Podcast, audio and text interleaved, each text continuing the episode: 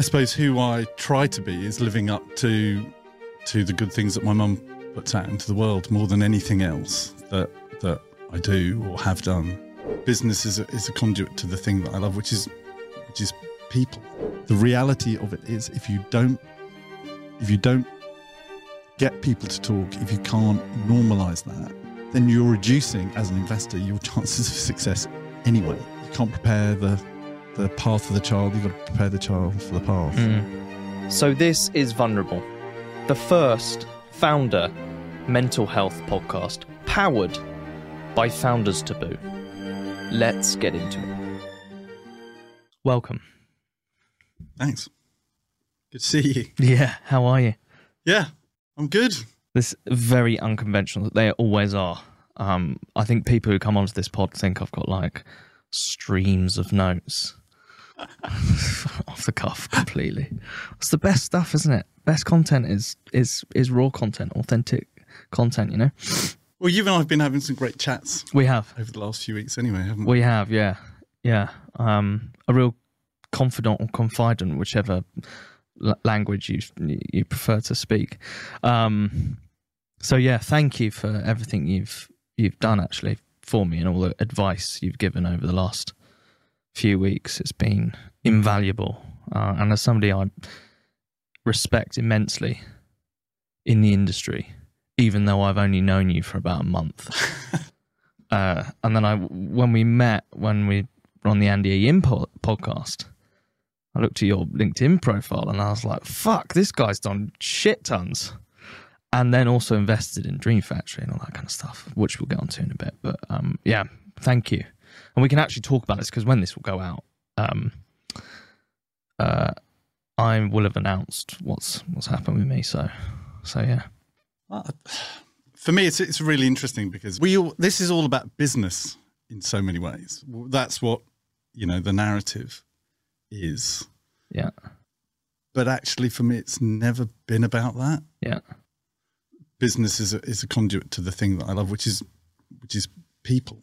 Yeah. It was just my route into working with with amazing folk and and so if you if you have a I suppose if it's your approach to put people first, then you can always try to do that. Yeah. And and if you find somebody who needs help, then you're always going to try and focus on that first. It's going in and out. Literally, bring the microphone up to your mouth. Yeah, don't you move. Speak. Like that? Perfect. There Good. we go. Right. I won't even edit this out either. It's good. It's good content. Um, yeah, no, I, I completely Shows why I'm such a noob, doesn't it? Yeah, yeah, yeah, yeah. Invested in a in a content factory. Factory doesn't know how to use a microphone. and is Yeah. so village in his That- approach to using a microphone. That would be so typical for me. Sees the opportunity. Doesn't matter. yeah, you invest in a great person, though, in Graham. Um, so, um, talk to me about Marcus. Who, who are you really? Like, wh- wh- like who, who are you? Me, I'm probably more than anything my mother's son. So if that's if there's anything that defines me, Likewise, by the way. um, you know, my dad left when I was two. Didn't really have no memory of my dad being at home because I was too young. Gosh. Um, and my, and so the formative person in my life was always my mum, and my mum is you know, thankfully still with us at the age of eighty-seven, slowing down but sharp as a tack, Amazing. and and she's the eternal optimist. She's warm and giving and friendly, and she- the the way I always describe my mum is she's the kind of person that you might, as a stranger, have had a three minute conversation with her at a bus stop, but you're probably getting a hug at the end of it. Really? Yeah. That's lovely. And that's what our house was like growing up. So, you, know, one could look at it and say, well, your dad left when you were two. And, but, but, you know, I grew up in a house full of warmth and love. And I'm sure that didn't make it easy for my mum always because, you know, she was just a regular teacher, regular teacher salary. But we never felt that it was, you know, it was always a, an amazing place to be. How did that impact you growing up? I don't think it did. Really? really because I didn't I didn't understand it. I think My sister, you know, probably had, she was 18 months old and she had memories of my dad being there, but I didn't really meet my dad until I was four. So, so that was just how it had always been. I didn't know, I didn't know a different world. Hadn't, you know, oh, there's this big figure in your life and they're suddenly they're not here anymore and that changes things. It was, that was just normal life to me. So I think I think that's a lot of I suppose who I try to be is living up to to the good things that my mum puts out into the world more than anything else that that I do or have done. That's that's where it all comes from. I'm hoping you'll show her this. A little clip of this. We'll cut it up for you because that's really nice. Well, we talk about, and you know, she's a very open person. You Really? know, I'll, you know, I'll, I'll go to see her this Saturday. I'll take her out for, you know, we'll go out for coffee. I'll take her shopping, do some jobs in the house. Nice. Um, and and I'll, I'll Does she live near you in Ickenham? no, she lives, you know, my formative place, which is North London. Right. So she lives up in Whetstone sort of way. Oh, really? Yes, yes, of course. We spoke about that. yeah. Yeah. so gosh. so we'll well I'll, I'll tell her about this. I I talk about the fact of the influence that Mm. that she had on on who I am, uh, because how could you not? If it, we, we we were always taught to open up about things. My my, I suppose a lot of why where I get my optimism from is the fact that we were always encouraged when we were young to talk.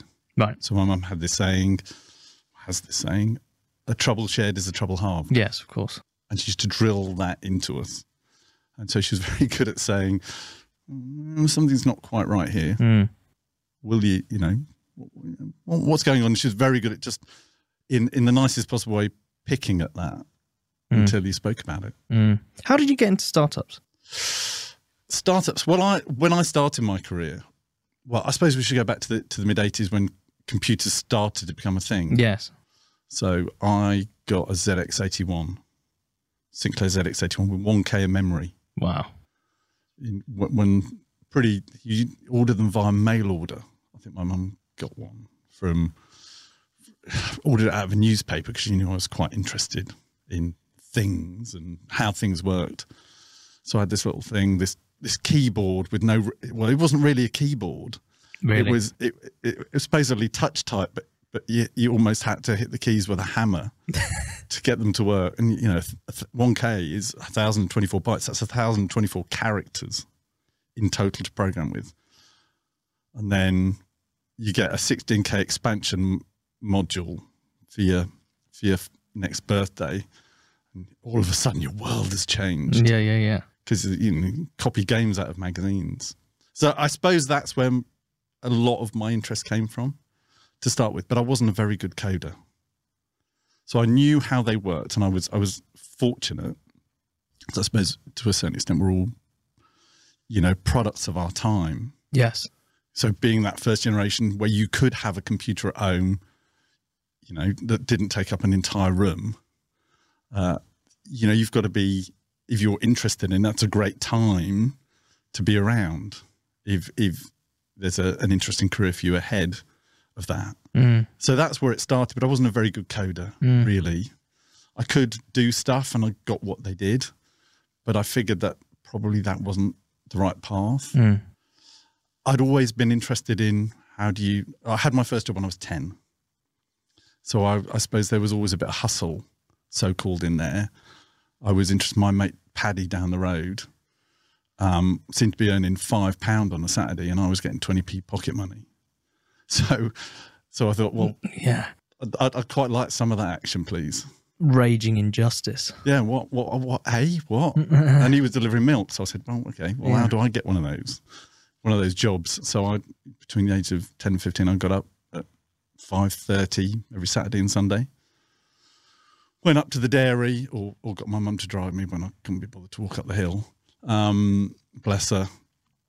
Uh, and, and delivered milk for a few hours with the milkman every Saturday and Sunday. So, so I suppose my roots in were partly based on what if I look back, there's there was a bit of computing there somewhere. Yes.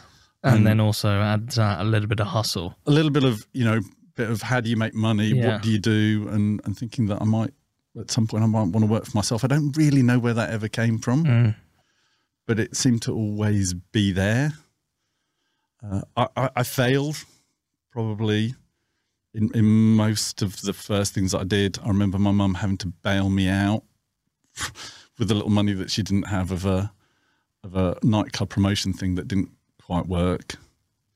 You know, you book a club which you got to pay some money for because I didn't understand that they made almost of the money from the bar. So Yeah. you know, you make those mistakes, and and then it was Tuesday night, nobody turned up, didn't manage to sell enough tickets, and so I had a. It, it, you know, Yeah. these days it doesn't, but it was like 150 quid, which actually was a lot Yeah. for me back then. So I, I was, I knew I wanted to do it. I just didn't have any reference points for how you did. Really. There was no internet. Yeah. Back Of then. course. You know, we're talking about you know the mid 80s. So you're just trying to do what you can. Can you buy something? Can you sell something? Yeah. How do you, you know, what what do you do to create something that makes a bit of money that means you don't have to go and get a job necessarily? Moving into your first job and into the career in startups.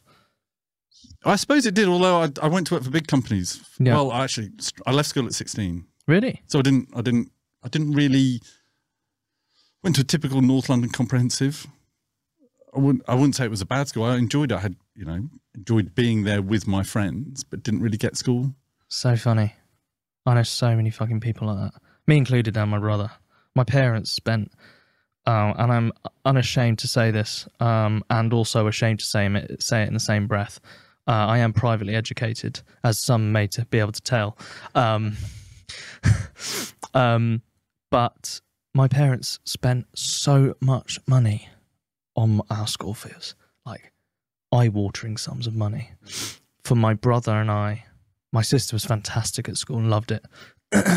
but for my brother and I, basically to sort of fuck around and feel like school never ever gave me anything other than a headache. It's funny, isn't it, that the system of education,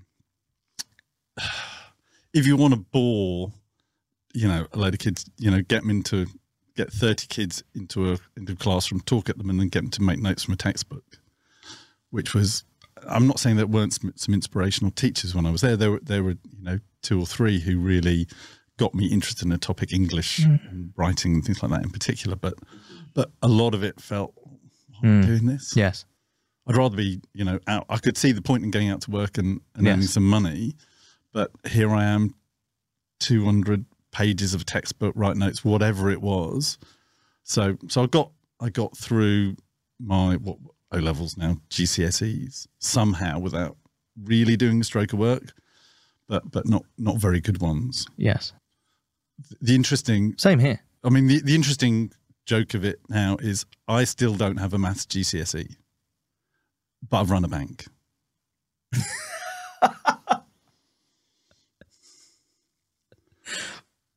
Really? Yeah, I don't have a I don't have a maths GCSE because we we had I think we had a supply teacher for the last six eight months of studying for maths O level. So I don't think we did a stroke of work. I certainly didn't. Fucking hell. We were just you know mucking about. And you ran a bank. So I've I've I've you know with with Norris I've been involved in building Monese up from from a word document through you know I, I finally stepped out at, just prior to the Series C and I sort of you know ran a lot of the commercial side of that business. Yeah. That is epic.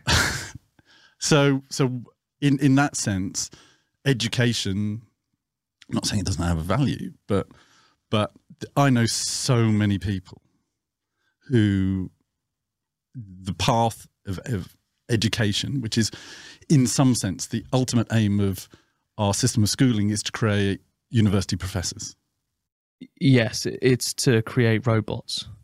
Yeah, and, and, and that's right if you're academic, but No. But but I said at my school, ah, I don't know the stats of this, but from the people I know from school, I would say at my school there's a disproportionate number of people who went on to start their own businesses of whatever kind, Mm. of all sorts.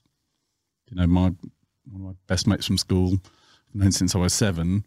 he's I don't know. He's got about five businesses at the moment, Mm. and I- and there were a lot of kids. I think people, whether it was their own decorating business, their own gardening business, somebody went on to become you know stand a successful stand up comedian. There, there were all kinds of and people just had different routes. It didn't mean just because they didn't get the academics. See, I think that's couldn't do things. fascinating because in the private school system, I would say there's a disproportionate amount of people who go on through the private school system, go to university, of course, because that's what everybody does now, but then goes into a corporate job and won't ever leave that corporate job. They they wouldn't dare start their own business. It's interesting, isn't it? Mm.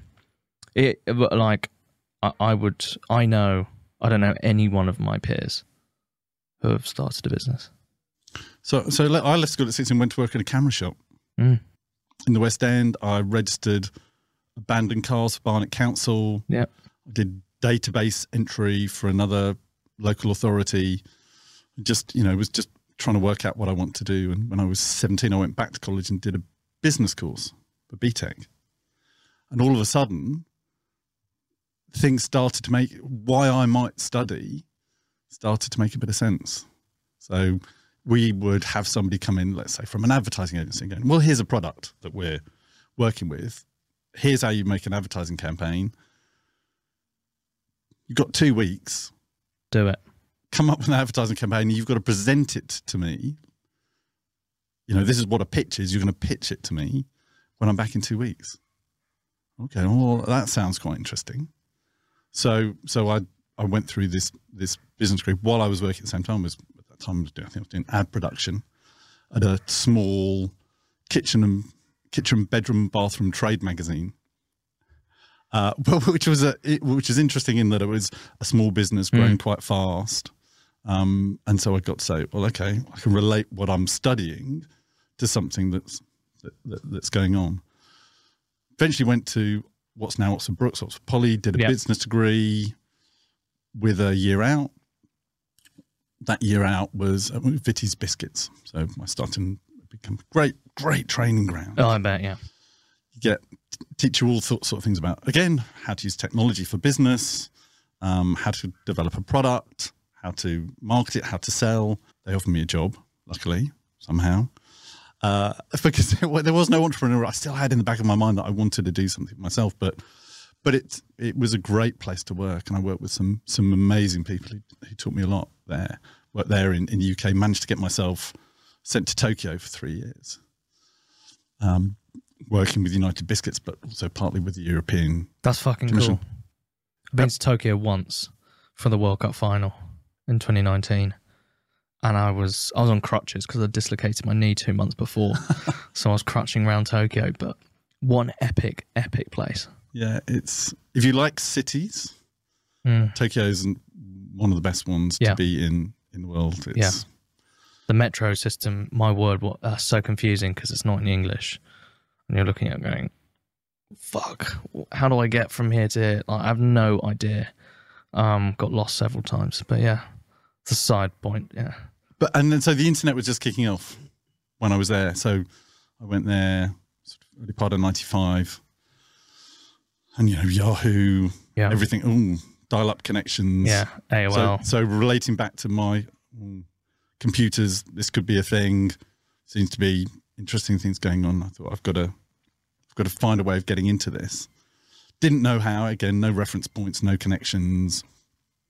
Found a job when I came back to the UK with Dulux Paints, ICI. Yeah. Some with a marketing job that also I managed to wheedle my way into what they were doing with the website. nice. So that was 97. Really. Still got this entrepreneurial urge Yes. to go and get involved. Internet's got to be the thing. Yeah, yeah, yeah. Everything's going wild. Got to get into that. Was headhunted into an incubator by a friend of mine in 2000. That must be would have been that must have been one of the early, really, really early embryonic kind of incubators. No, I, don't, I think incubators were almost done by then, actually. So they went, yeah, the real 18 months of the dot com boom where, you know, you could almost float a bag of hot air on on the alternative investment market. Uh, I think that I, I I joined them four months after the Nasdaq crashed, where you know the bubble had definitely burst. Wow. And I, I I got this job running a so-called because I'd come from marketing. I was running this advertising network for them. Honestly, not the first clue what I was doing. I bet. I mean, I used to go out and get my sandwich at lunchtime, and you know, I was working with some really lovely, amazing people, but I was meant to be leading them, and I really had not. I, I used to go and get my sandwich, take an extra walk around the block. going, What am I actually going to do this afternoon that might be meaningful? and and it felt like that for months. Hey, can I ask a massive favour? Can you subscribe to this podcast right now if you haven't already? Your subscribes, your sharing, your liking, your commenting all over social media is increasing our reach and it's meaning that founders out there know it's okay to talk about their mental health. Thank you. Vulnerable, a Founders Taboo podcast, has been created to raise awareness on the highs, lows, and taboos of the founder journey, to amplify the raw and unfiltered stories of founders, and to remind those listening that they are not alone. Founders Taboo is a movement dedicated to improving access to support for founders' mental health and well-being in order to build a healthier startup ecosystem as a whole. Entrepreneurship is undeniably hard, but it doesn't have to cause hardship. We know that entrepreneurship is often lonely, but it doesn't have to be. Our support includes a safe space to take off the mask and interact with fellow founders in a free online community. You can access hundreds of psychologically informed resources and exercises to build up your mental health literacy. You can source and connect with startup and well-being professionals. You can participate in live support sessions, attend retreats, and much more. We want to promote mindfulness and entrepreneurship, harmony rather than conflict between health and building a business. And this all starts with speaking out and breaking some taboos. Join the movement. All founders are welcome. Follow us on LinkedIn to keep up to date and get involved. How did that feel? Because that's kind of like it, where imposter syndrome probably savages you or ravages you, whichever adjective you want to use there. It was really hard. I mean, you know, we're trying to do things, create products, Yeah. make some sales somehow, do something, but but trying to come up with a plan of of, of, of what we do and, and, and how we do it, it was it was quite emotional at times. You know, I think I really am I doing everybody a disservice? Should I, I should just stop. Yeah, yeah. And somehow you just found a way to go in the next day That's how I've felt for the last 18 months. and, and do it again. Yeah. You know, how do you, what, what, you know, I, I know we're, we're all meant to know what we're doing, Yeah. but I really didn't. And How the fuck do you build SaaS? Oh, what? Yeah, exactly. And, but I mean, lu- lucky I, you know, I had, I'd taken two people there with me and they were, they were really smart and we had, we had a great lead coder and, and we just kept going somehow. And although there wasn't a great plan, mm-hmm. we eventually found a way to sell some stuff to somebody. It wasn't meant to be what we were selling, but we found a way of bringing some money in. Yes. I suppose more by giving advice than mm-hmm. anything else. So we we finished up there. It didn't. I mean, that business kind of like folded in on itself. The guys who we'd been running it for, and I suppose we'd we'd seen that coming. So it didn't that that long wind down with them was wasn't too traumatic. Is that your first experience of a wind down? Or of that type, I suppose. Yeah. Yeah, uh, yeah. I mean, I'd you know I'd done lots of other things that hadn't really got off the ground Yeah. uh, that that hadn't worked. In you know trying to hustle my way pre-internet of you know buy this, sell that. I, I, I definitely failed. But of that An awful lot nature. of- that nature, definitely, Yeah, yeah, yeah. definitely. But it, I, I suppose it was a slightly softer landing because it was their business and I only earned a, a tiny chunk of it. Mm. So so from that point of view, it wasn't it wasn't such a it wasn't as traumatic as it might have been. Yes. And in that process, I met somebody else running one of the other divisions and said, "Well, what are you going to do? Mm. You seem like quite an interesting guy. You seem to have some skills that I don't." I I was terrified of sales. But, you know, at that point, I wasn't I wasn't a good business developer. I was quite shy. I don't know. Shy is probably not quite the right word. I just didn't. I had a great fear of putting myself out there Yes. and being sort of rejected again and again. Mm. And I met, I met Martin, who became one of my business partners in that in that process. Uh, in the next company, and and he was really, you know, a bit more gung ho Really? about putting himself out there. Uh, amazing at it, frankly. And so we had we had lunch in a, a Tokyo diner in still I still remember that table sitting there going, well, what are you going to do? Well, no, what are you going to do? And and out of that we created what we thought I think was a technology business. We didn't realize we were starting an agency by mistake. Really? So yeah, because we didn't know, we didn't. I, certainly hadn't by that stage perceived the difference about how you scale. So we started this this business giving advice about how you approach the internet and Right. doing business on the World Wide Web. And we thought so because we thought it was in the internet that we were starting an internet business. Mm. Uh, so, so we started that and, and really had no business at all for about the first 14 months. We were just going out and talking to people. Really? And that, I suppose that was my first introduction to what I would call a proper startup. Yeah, yeah, yeah. So you scaled that agency to to what? So we scaled that over time to over 100 people. Wow. So through wow. every kind of near disaster that you can Yeah, I can have, imagine. have with those kind of businesses. We lost one of our business partners to cancer Oh no. uh, partway through, which is probably one of the things that, that I suppose made us want to exit it in the end. Really? Um, but we sold that in 2011, and then out of that process started the the next part of the journey, which was all about okay, well, how do I do something? How do we do things at scale? What are some interesting things that doing that I can take the you know the the And this is when Monese came in. well, Monese was one of the first things that I invested in. Right. It wasn't the first. The first investment I ever made was in a young guy called Josh Valman, who, in in a way of making me feel really old, even then and definitely now, was my neighbour's daughter's boyfriend. So it was a young, I call him a kid, but he's so accomplished that I always really struggle to call him a kid. Really? But he was into 3D printing Right. he this is a guy who was building robots for other people to enter into robot wars when he was 12 years old because, Fucking he, was, hell. because he was too young to To enter. to enter himself had created a six figure business when he was still at school at 15 No way. and and was doing all sorts of interesting things with with China and 3D production. And I met him in a local coffee shop, and he became he was 17 years old at the time. How much did you give him? Gave him 25k. Give 25k to a 17 year old. I did, Fuck me. and I think that that at that point that's how my thesis started. Was That's when you knew you were nuts. Oh no, I knew, knew, I knew that a long time before that. Well, I didn't. Again, a bit like everything I've done, I didn't really have any reference points for how you should go about it. Particularly, I mean, I knew people who invested Yeah. in things, but I suppose I was a little bit fearful. You know, like you can be about going. Well, I don't want to look. I don't know. I don't want to look stupid.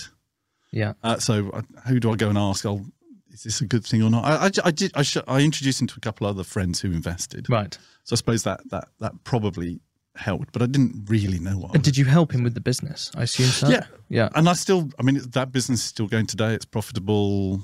Amazing. He's still as amazing as ever. In fact, gets more amazing. We worked on some projects together. Yeah. Uh, he's most recently, as a project that we've done partly, solved a big problem for charity water in Wow. helping them predict when their water world's going to go out of commission. That's extraordinary. Uh, and he's just brilliant at it. What a guy. What a guy. And then how did you get into Monese? Obviously, sorry, you said in investment. How did you meet the founder? And why did you invest in Monese? Well, Monese was a really easy one for me because Norris and I had worked together at the incubator back in 2000. Oh, wow. So when I met Norris, first of all, he was doing some like design work and a bit of front, you know, you know, a bit of HTML and, and bits and pieces. Then when we started the agency, Norris came with us. So Norris worked with us. I think he was the first one or two people that came and worked with us. And then he built our Estonian operation.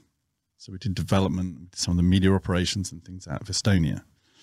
Norris went off to do some other entrepreneurial things. And then when he uh, when he had exited one of those, he said, I'm going with my family to Florida. When I'm there, if I get a big idea, I'll call you. I'll call you. so I've I love these stories. Honestly, they get me out of bed in the morning. so he called me from Florida. I think it was in Tampa or somewhere like that at Wow. the time. So I think I've got it.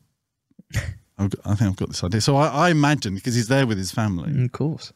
that you know we'd meet before Christmas. He's still you know planning to be in Florida. Two weeks later, we were sat in a coffee shop in Great Marlborough Street, and he's explaining this idea to me uh, that became Monese. It wasn't called Monese at the time, Yes. but that but that's what it became. And for the people who don't know Monese, what what what was the idea that that then kind of pivoted into Monese? Well, the idea has always been the same. It comes from Norris' experience as being an Estonian arriving in London, cannot for love nor money get a bank account. Yes. that led him to think, well, I've had this problem. There must be, there's a lot of migrants in this country, people coming for work. Correct. They must all have that problem. And you looked at the problem more broadly and going, actually, so many people are financially excluded Yeah. because they just can't get a bank account or Right. access to financial services. Know, but how, how big a problem is that?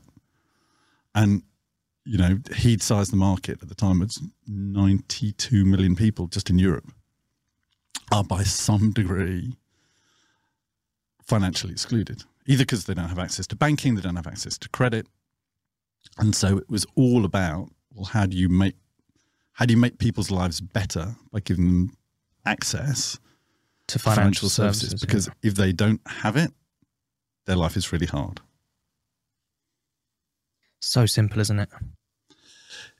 And, I, it's- and we, we were, I think, in in many ways, we were we were really naive. He, I mean, Norris wasn't as naive as I was, um, because he was doing the work day to day. I was, you know, advising a little bit, but he was really, he was really building it. Um, You joined that, didn't you? So I was an advisor from the very. I was the first money in for I don't know the first however long because it was Norris and it was. Then eventually, as we got round, I'd been doing something else with some other friends, and then Norris said, "Well, look, I need a bit of help. Can you come a day a week?" And that turned into two days a week, and then three days a week, and then I got involved in raising the Series A. Uh, and from there, it was well, What were you doing there? I was Norris asked me to put together the new all the new commercial structure for all of the core supply. So how do you do the debit cards and the processing and what does that whole thing look like? You've never had experience of that, really, though. I had no, I had no experience. No. Of it. But but it was a it was a commercial. You know how how do you make this thing Make money, make money? Yeah. essentially. because I assume it's, it's, but it's, it's a bit like Monzo. Well, in fact, it's exactly like Monzo, isn't it? In the in in that kind of way. In the I mean, t- traditional sense of what It- Monzo was. Yes. Yeah. So you you know you've got payment for services Yes. through the card schemes, through banking services, and then you charge. I mean, a bank is is is slightly different. Monese isn't isn't a bank; it's an e-money institution, so it, it can't hold deposits. Right. Um, it has to have those safeguarded by a by a third party banking institution. But it's one of the things that allowed it to move quickly through different markets Mm. and provide its services more broadly. It's fascinating. What were the fuck ups at Mon- Monese? Well, I think uh, actually, I think one of the big things at the start that that we'd made an assumption about the form of regulation that was a big mistake that turned into one of its biggest strengths. So we'd assumed that you had to go and get regulated. We didn't know that you could operate under somebody else's regulatory umbrella. Revolut, Revolut Lithuania, etc., etc. Well, it's you can you can have somebody who's a regulated party Right, and you just get a license right. under them. But we went out and got uh, our own license, you know, what's called a small e-money license at the start, because we thought that that's how you had to do it. And and that meant we had to go all through all sorts of processes about how do you onboard people, and and so we were labouring under this, you know, this false assumption about how we had to do things. And doing things in the wrong way turned out to be the fundamental strength of the business in the early days because we built this whole onboarding process for migrants under this regulatory form. We went through all of that understanding, all of that learning, all of that product knowledge ourselves to start that we wouldn't have done. And therefore, we wouldn't have had this piece of technology that turned into just really the fundamental underlying strength of the business in the early days. Just wouldn't have had it. You exited that business, correct? So, well, I, I had a partial exit from 2018. I stepped out in 2019, uh, but I'm still involved. Still a still a major shareholder. Still talk to Norris probably weekly. Really? Yeah. Where does where does that business go now? It's it's got a fantastic duality of strength. So it's got a retail business, but it's got an amazing banking platform. Really? So, uh, so there's just been an, uh, an investment from HSBC in in that business. How much has it raised in total? Just over 200 million dollars. Yeah, it's amazing.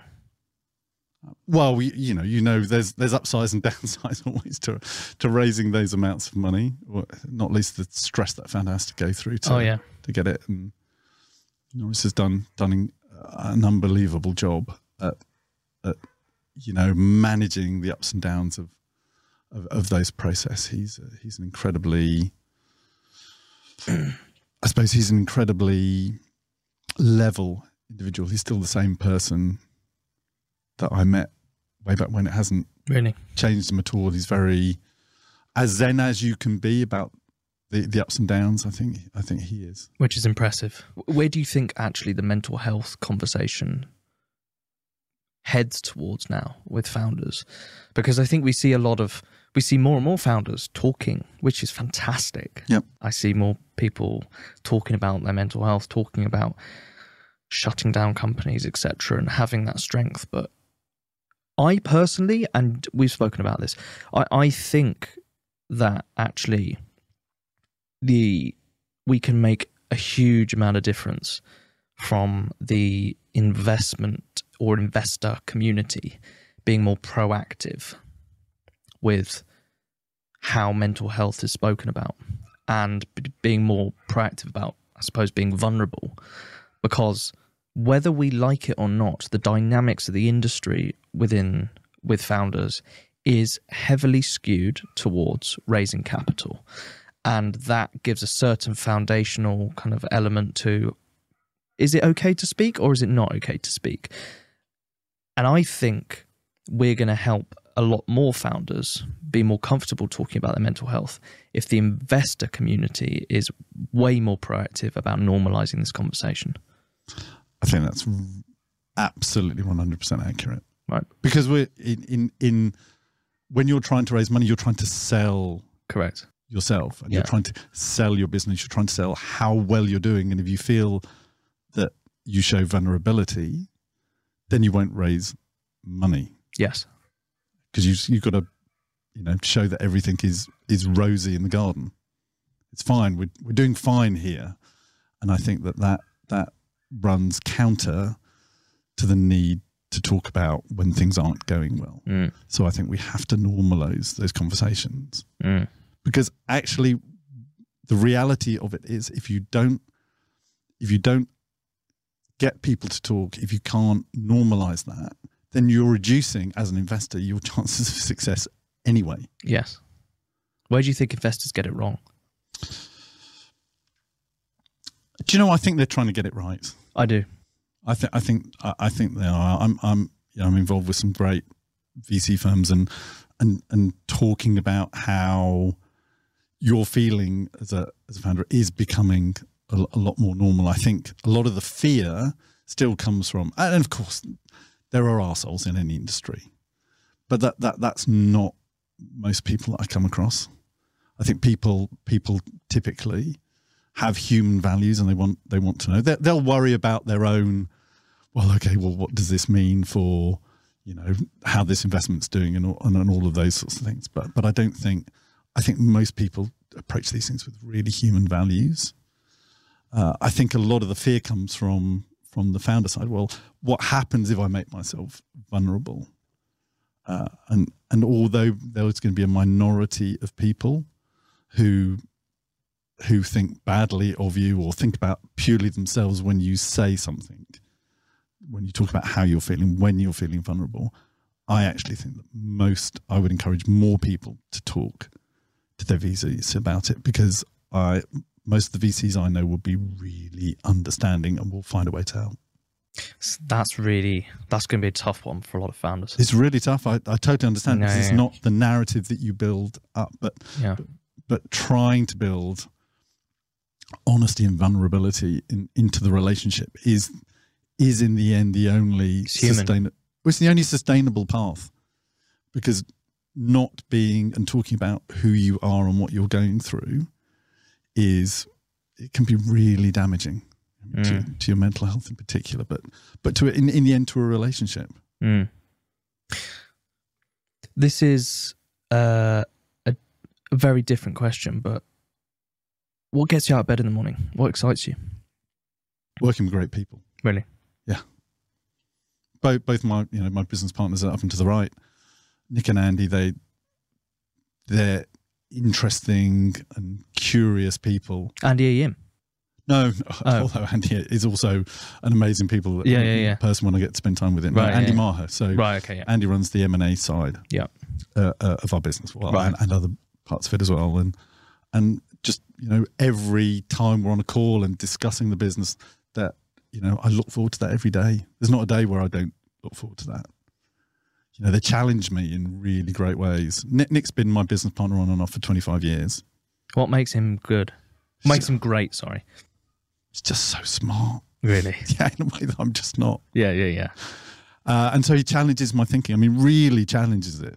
I mean, to, uh, to, to the extent that at this point we're, we're more like an old married couple Yeah. Yeah. than anything. But but the intellectual stimulation that he gives me and challenges me on, I think, oh God, so annoying, but he's so right. Yeah. And, and so that that I feel that makes me better. But then working with amazing founders, working in industry that's that's where there's new things all the time. Uh, I spoke to a wonderful lady Grace yesterday. First time I'd spoken to a founder doing interesting things with with coaching, and and I thought, oh, you're so smart. you know, you you're really going to achieve something because you you're you're great at putting across what it is you're doing, why you're doing it. You're asking me great questions about what what you should be thinking about next. Mm. And I have lots of those conversations every single week. Yeah. And and I, f- I feel that's an enormous privilege to be around people who are curious and optimistic about the future. Mm. Mm. Most people want to get in front of you to invest in their company, and I imagine you get a, a shit ton of deal flow. I get sent cold or otherwise about 30 decks a week. Wow. Do you read them all? Yeah. Really? And I, I, And you reply to I try and respond with something to every single person. really? Yeah, because I know I know what it feels like on the other Yeah. side of the table. Yeah. I don't. Sometimes I'll go through my LinkedIn feed and realize that some, you know, somebody sent me something, Yeah. and I oh, haven't replied for a couple of weeks because yeah. I've just missed it. But I will. I, I didn't used to. Don't know why. Yeah. Don't know. Well, probably because I think, well, I'm not going to invest. I'm not going to, you know. Yeah, but, yeah. but I, I've come back to the thing. Well, everyone's trying really hard Yeah. it may not be for me, but I know they're all trying really hard. Yeah, yeah, yeah. They're, they're, they're passionate about this thing that they're doing. So I can give it. I can give it a few minutes. What do you look for in a founder? What do you look for in a business? Although actually, I know what your answer is going to be. Yeah, you do. Yeah. Yeah, yeah, yeah. Because I just answered it there in my question. It's all about.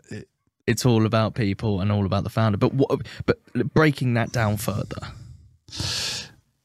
It definitely starts with value. I don't want to go on a. It's a stupid asset class. This I've, I've said this. I've been on record saying this before. It's, you know, if if I described it as an investment opportunity to you, okay, well, you know, invest in my fund, my thing. Yeah. You're you're not going to get your money back. So I'm going to tie up your money for at least seven to ten years, maybe longer.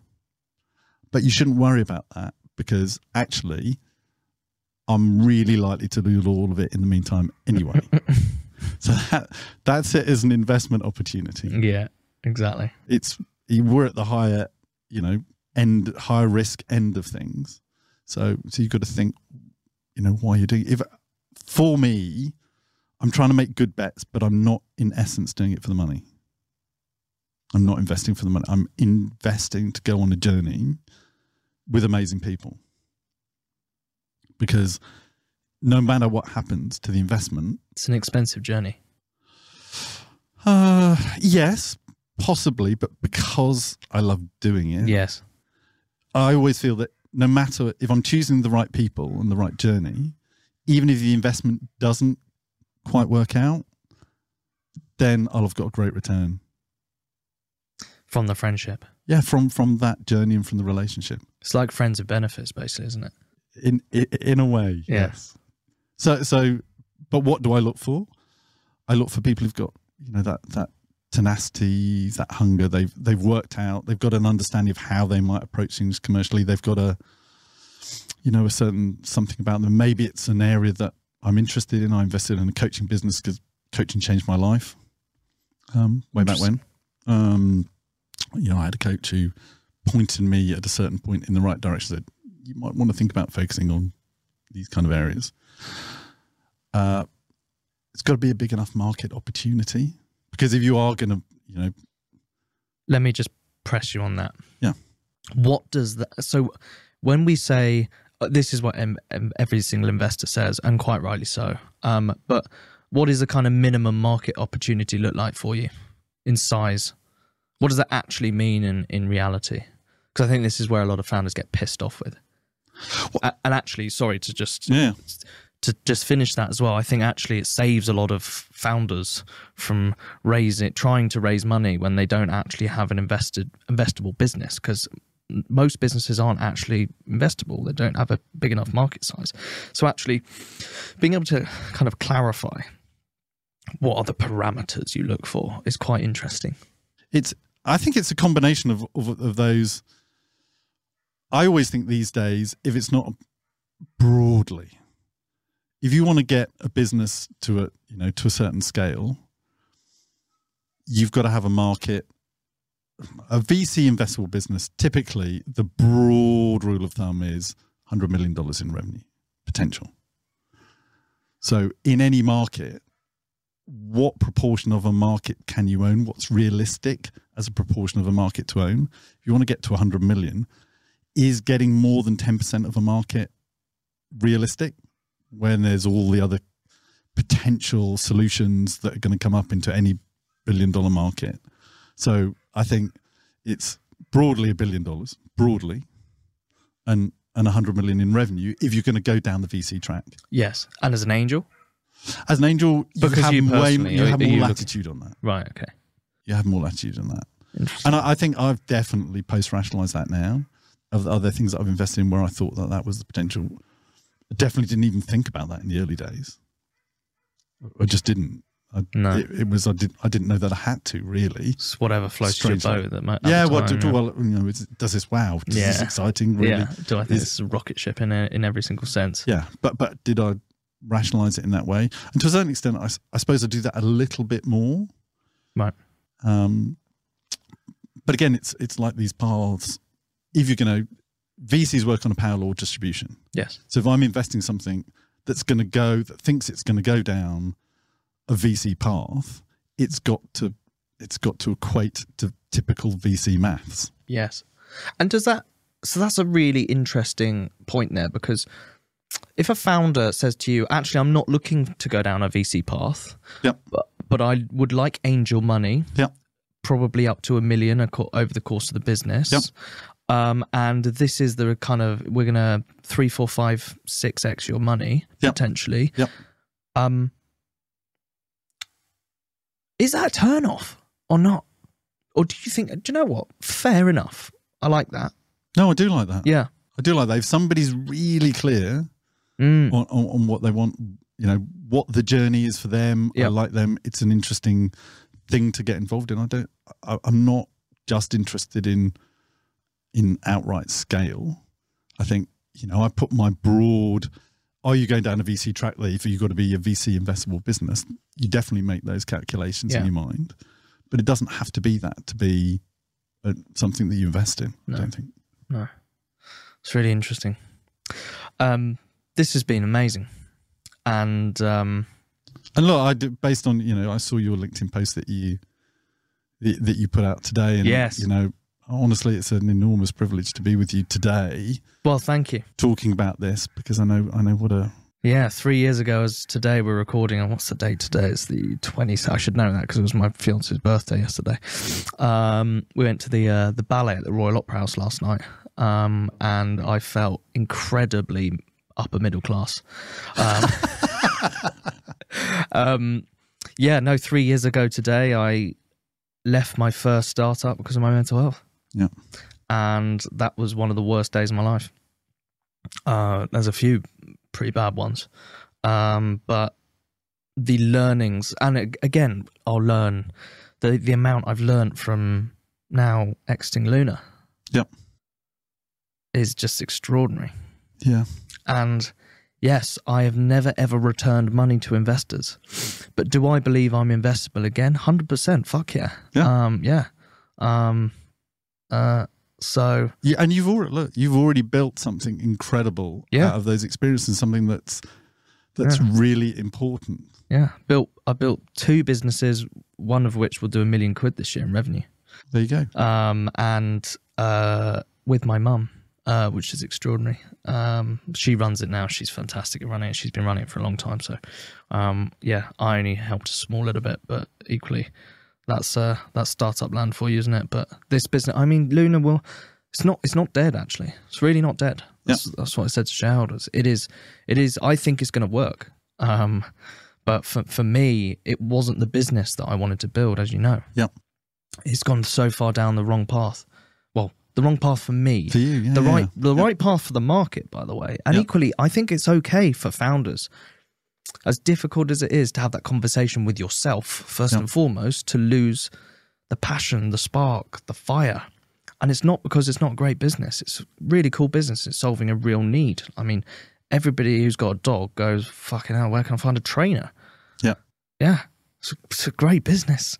Um, but I, I just there's also the element of burnout, which has been really difficult. I spent two years building building it, and I transparently on this podcast I can say I've taken absolutely no money out of the business for two years, and uh, we couldn't raise the money to get to the next stage, so Yeah. we needed to go lean. Yeah. and that's okay too because I think it will raise money, but Yeah. just not at the moment. And I personally can't keep doing this. Um, And you've got something really amazing that you're doing yes, because, as you, as you said, we have to normalize correct. talking about these things and having structures and processes and organizations that that that do that for founders and you're right at the vanguard of that Yeah, I hope so. you I- are at the vanguard i mean it's not i don't think that that's even it's not a debate No, you, you you absolutely are and it's really important work yeah, I'm. Um, I think season two for this season two for this podcast is going to be mega because equally we can go into as we're doing video and actually begin to turbocharge um, helping founders find the right mental health support Yep. and also the right well-being support Yep. because it, there is no kind of platform for that now and actually cementing it within the conversations that you should be having as a founder with investors, VCs, whatever it be. Okay, what if I need help? What what can I do? Yeah. And actually, there is budget for that at all stages Yeah. across the life cycle. That's what I'm really interested in. because that's what I think we're going to really move the needle over the next five years. And I just hope I'm at the forefront of that. I think I will be, but we'll keep doing this podcast as long as possible until um, until I don't know until it and, and until people stop listening to it. Well, look, there's a there's a, a huge number of us that really appreciate, and, you know, sort of what you're doing with with uh, with the podcast and, and, and putting yourself out there. And I really appreciate we're, it. we're always here for you, buddy. Amazing, top Lo- man. Lovely to see you. Thanks. Cheers.